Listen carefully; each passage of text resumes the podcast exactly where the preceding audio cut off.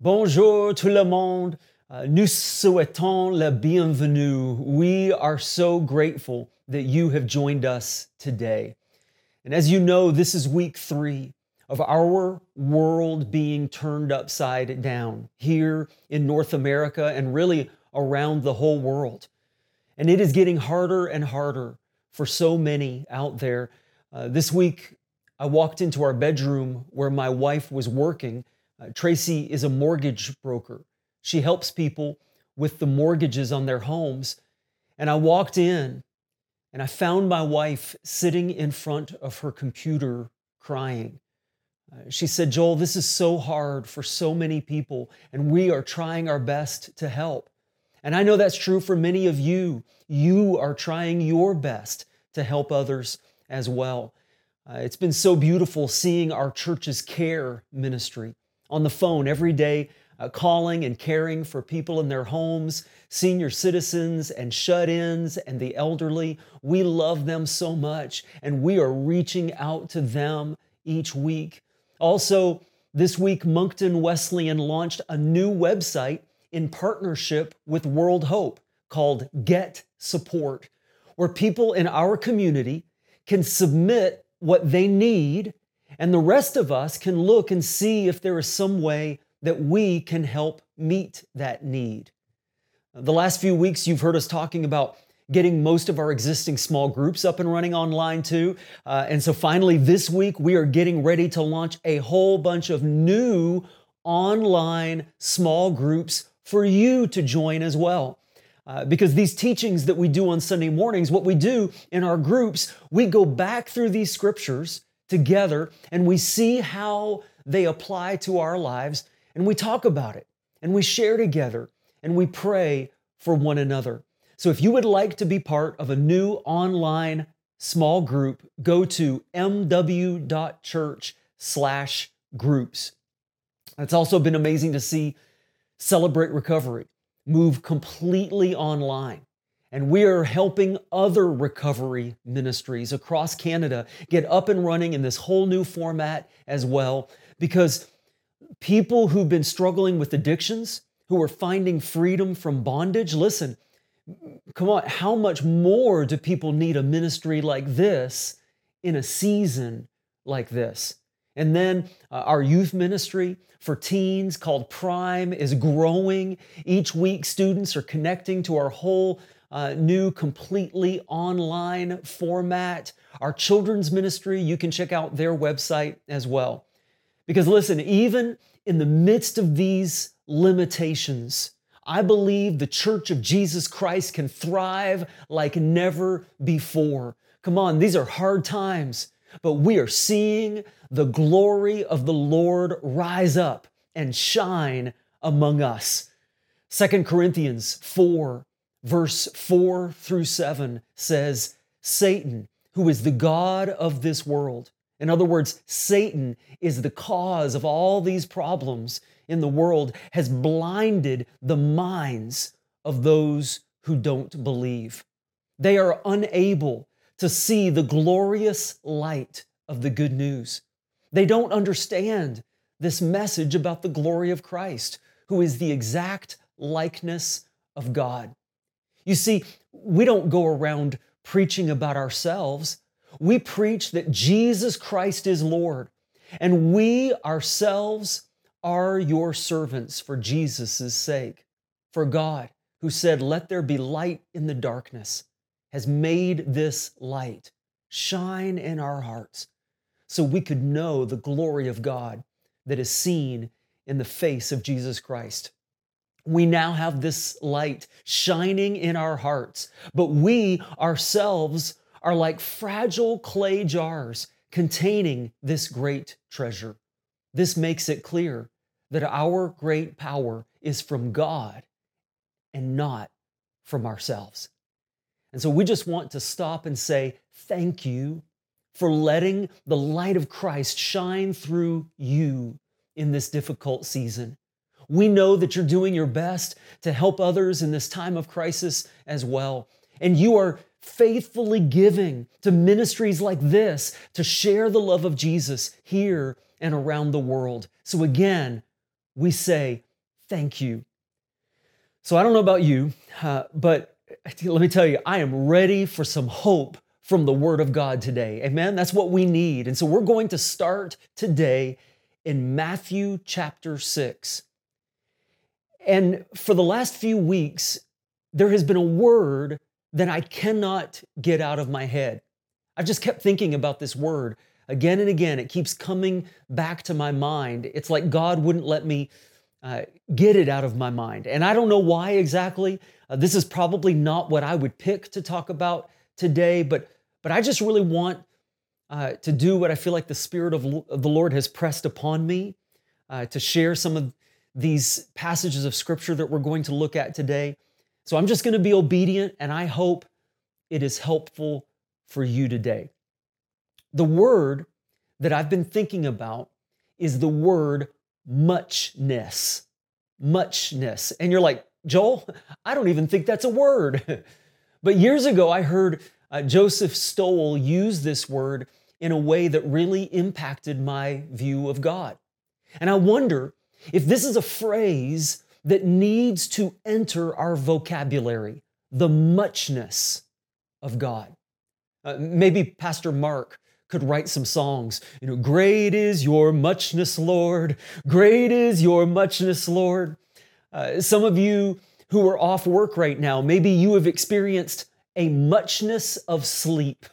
you needed it much. And maybe this week you caught up on some sleep.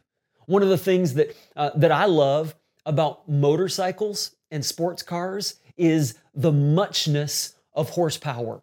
Baby, you just twist the throttle on a sports bike and there is much power. And in fact, the very reason that I've had motorcycles over the years is because of the muchness and kindness of my wife towards me. And so hopefully you found Matthew chapter 6, starting in verse 26. And as we read this, what I want you to do is look for every time you see the word much. And when you see it, if, if you get any kids with you, they can shout it out with you. Whenever you see the word much, I want you to say it out loud, okay? You can even shout it. Matthew 6, verse 26. Jesus said, Look at the birds of the air. They do not sow or reap or store away in barns, and yet your heavenly Father feeds them. Are you not much more valuable than they? Who of you, by worrying, can add a single hour to his life? And why do you worry about clothes? See how the lilies of the field grow? They do not labor or spin. Yet I tell you that not even Solomon in all his splendor was dressed like one of these. If that is how God clothes the grass of the field, which is here today and tomorrow is thrown into the fire, will he not, what? Will he not much more clothe you? So do not worry. And then continue into the next chapter, Matthew 7, beginning in verse 9. Which of you, if his son asks for bread, will give him a stone? Or if he asks for a fish, will give him a snake.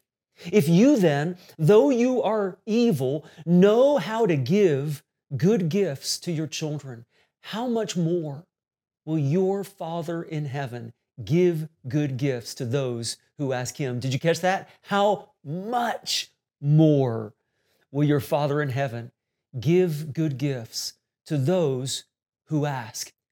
And yet, the very lie of Satan, listen, listen, the lie of Satan in the Garden of Eden was to deny the muchness of God. He convinced Adam and Eve that God is stingy, that He is the God of little, that He wants to withhold good things from you. See, Satan's strategy is to blind you to the muchness of God. But Jesus said that is a lie. Satan is a liar who wants to steal God's goodness from you. John 10:10, 10, 10, Jesus said, "The thief, Satan, comes only to steal, kill and destroy." But Jesus says, I have come that they may have life and have it to the full, a life of fullness and abundance, or dare we say, of God's muchness. And so here's the question for today How do we access that? In our lives, how do we move from little of God to much? Let's talk about that. And to answer, I wonder if we could spend some time today with a little verse found in the book of James. And so we're going to put it here on the screen so that you can see it. And I want to do something here whenever, uh, wherever you are right now, whatever you're doing, could you just stop and let's read this verse out loud, okay? Read it out loud with me. Here we go. James 5 16 says, Confess your faults to one another and pray for one another that ye may be healed. The effectual, fervent prayer of a righteous man availeth much. Availeth what? Much. Now, let's let's keep this on the screen so that you can look closely at each word and let's break it down. Notice first of all, what kind of prayer does it say is effectual? In other words, what kind of prayer has great effect? It says a fervent prayer. Now, what, is, what does fervent mean? Well, it means intense. Fervent means passionate, sincere, crying out to God. It says that is the kind of prayer that has great effect. But what else do we see here? Well, the effect comes when that prayer is from what kind of person? It says, of a righteous person. Now, don't misunderstand what that means. That does not mean that you have to be perfect for God to hear your prayer. But righteous in the Bible, it means someone who is right with God. And how do we get right with God? Well, the Bible says that it is only through the shed blood of Jesus, who died on the cross for the forgiveness of our sins. And so, how do we receive that forgiveness? Here it is. The key is in the very first word of our verse confess. We have to confess our faults. In uh, 1 John 1 8, Jesus says, or John says, if we claim to be without sin, we deceive ourselves, and the truth is not in us. If we confess our sins, He is faithful and just and will forgive us our sins and purify us from all unrighteousness. And so here's what it means when we do this through Jesus, when we finally get to the point where we confess our sin and our selfishness and all the stuff that you've been holding back from God in your life, when you confess and surrender everything to Jesus and you get right with God, righteous, all of a sudden, your fervent prayer starts to become powerful and effective. In other words, your prayer starts to availeth much. It starts to unlock the muchness of God. Some of you know the miracle of Christianity in China. See, in the 1940s, when communism swept in, there were only about a million Christians in that massive country, with no missionaries and with no Bibles to speak of until the 1980s. But under threat of imprisonment and persecution, the church in China grew exponentially on fire for Jesus. And today, conservative estimates say that there are at least 116 million Christians in China. And many are still being imprisoned and killed and, and fired from their jobs or marginalized from their communities and kicked out of their families. In fact, just three months ago, this pastor, his name is Wang Li, just three months ago, Pastor Wang Li was arrested and sentenced to nine years in prison. Here's a picture from the New York Times, a little paper you've heard of, right? The New York Times published this picture of another church that was destroyed by the government just recently in 2018. See, every once in a while, stories like these pop up in the New York Times or other papers, but for the most part, we don't even realize how hard many Christians have it in some parts of the world. Uh, my wife Tracy was reading a book about the Christians in China, and she stopped and said, Joel, listen to this. And she read this section to me where a missionary was impressed by a new young leader in the church. And I want to read it to you. Uh, this missionary said, After we were out of earshot from that young house church leader, my host leaned toward me and whispered, He's going to be someone God can use in a powerful way someday. But you cannot trust what he says now. He hasn't been to prison yet. This was an attitude that I would encounter often in China. Personal trust and respect for spiritual maturity were often in direct proportion to the amount of suffering that had been endured for the faith. If someone had not yet experienced personal persecution and suffering, trust was withheld until that happened. Now, think about how different that is. See, as Canadians, we often mark spiritual growth, you know, by like how big your church is, or how much money you give, or how many ministries do you lead, how much success have you experienced in your life. But Christians in China measure spiritual growth by how many years you spent in prison, persecuted for your faith in Jesus. How many hard times God has helped you to endure. The president of Moody Bible Institute in Chicago was talking with some of their Chinese students at this mini uh, this ministry school, and he said, "You know, I guess when you go back to China, the fact that you are graduates of Moody will give you a little stature, or you know, to build a platform for you to be able to become leaders in your nation." And they said to him, "Oh no, no, no." They said, "Actually, when we go back, they will listen to us pray." And that is what will qualify us to serve as leaders in the church in China. They said, We measure Christians not by their performance, but by their prayer.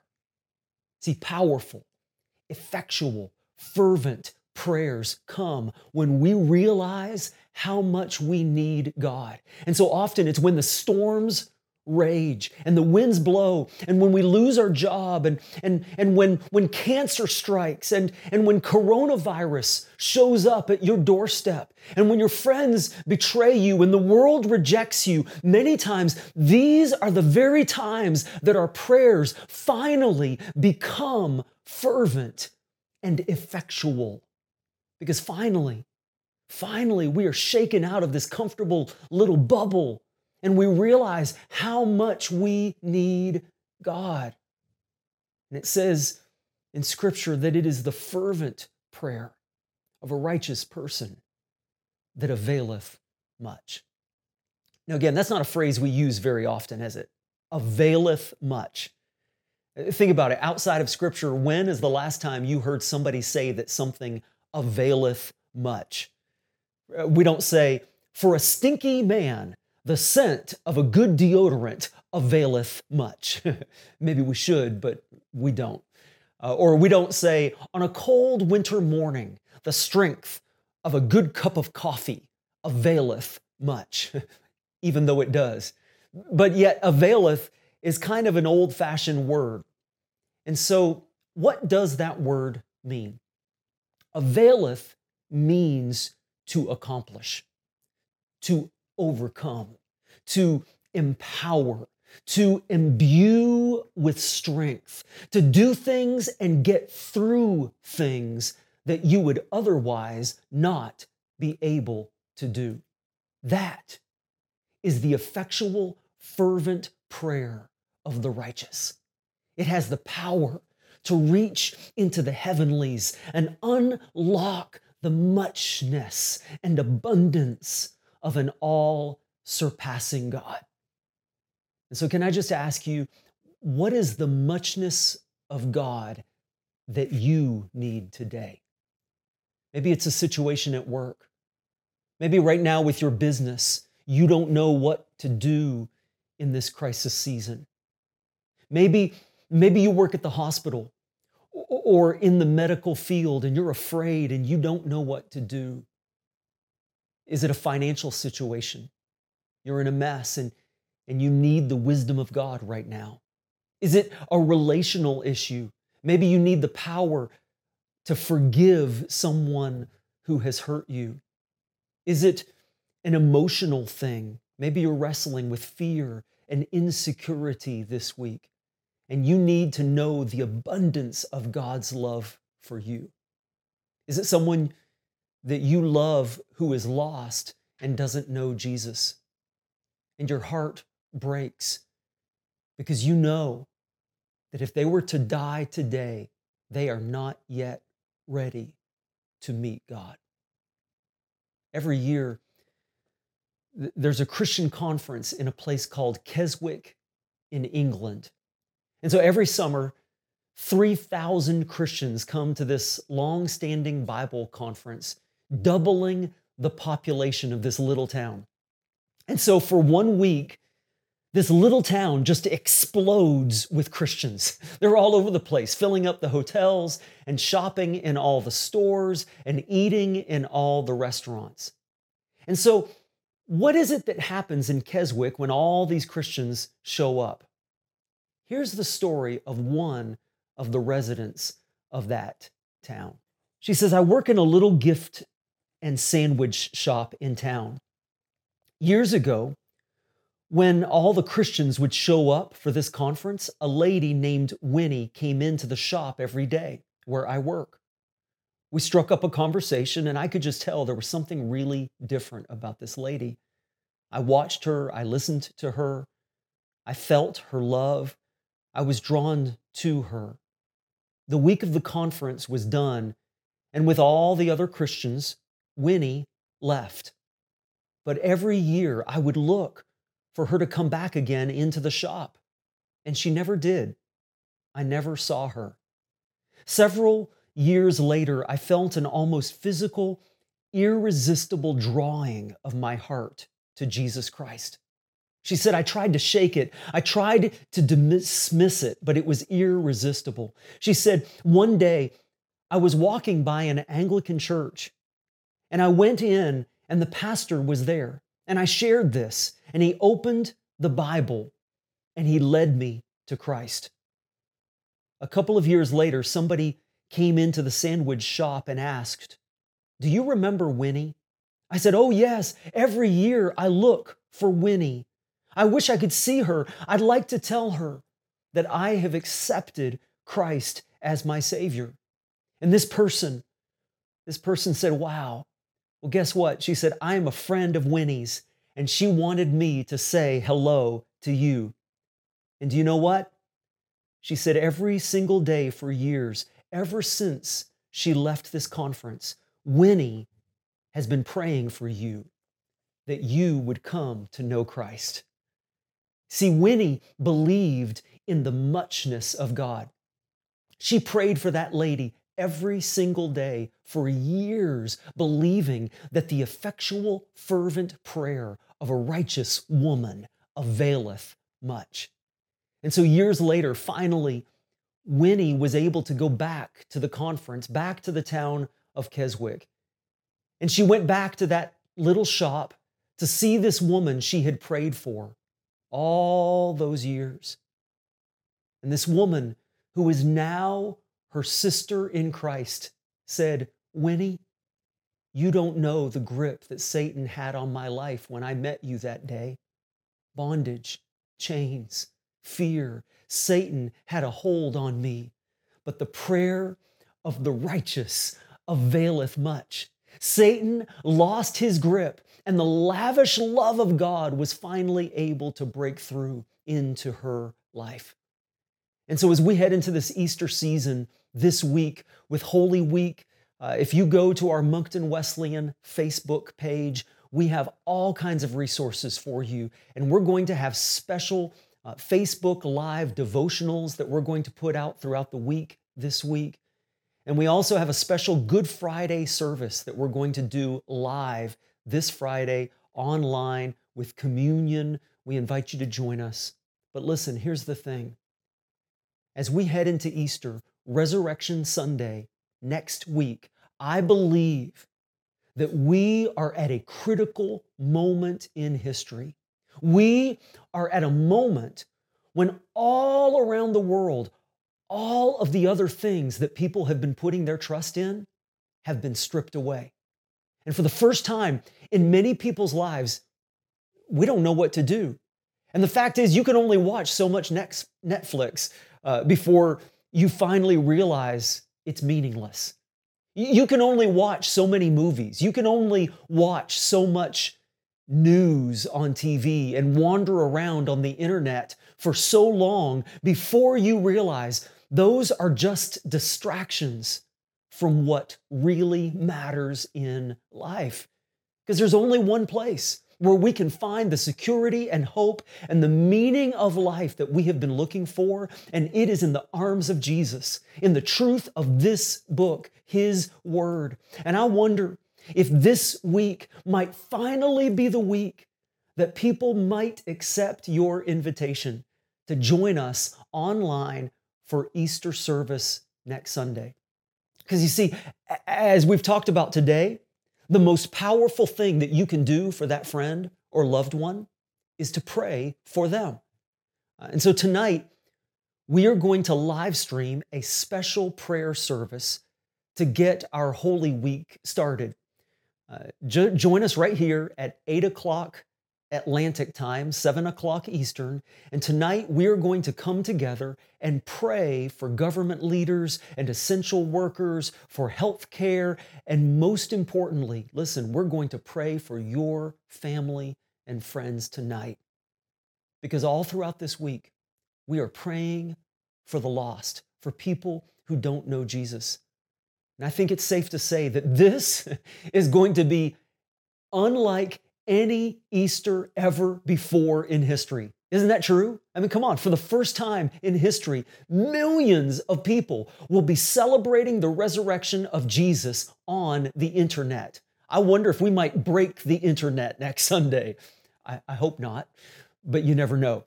Uh, and so, just like me, I know that you have been praying for people who don't know Jesus. And I wonder if this very strange season that we are all living through right now might actually be the season when they finally open their hearts to Jesus.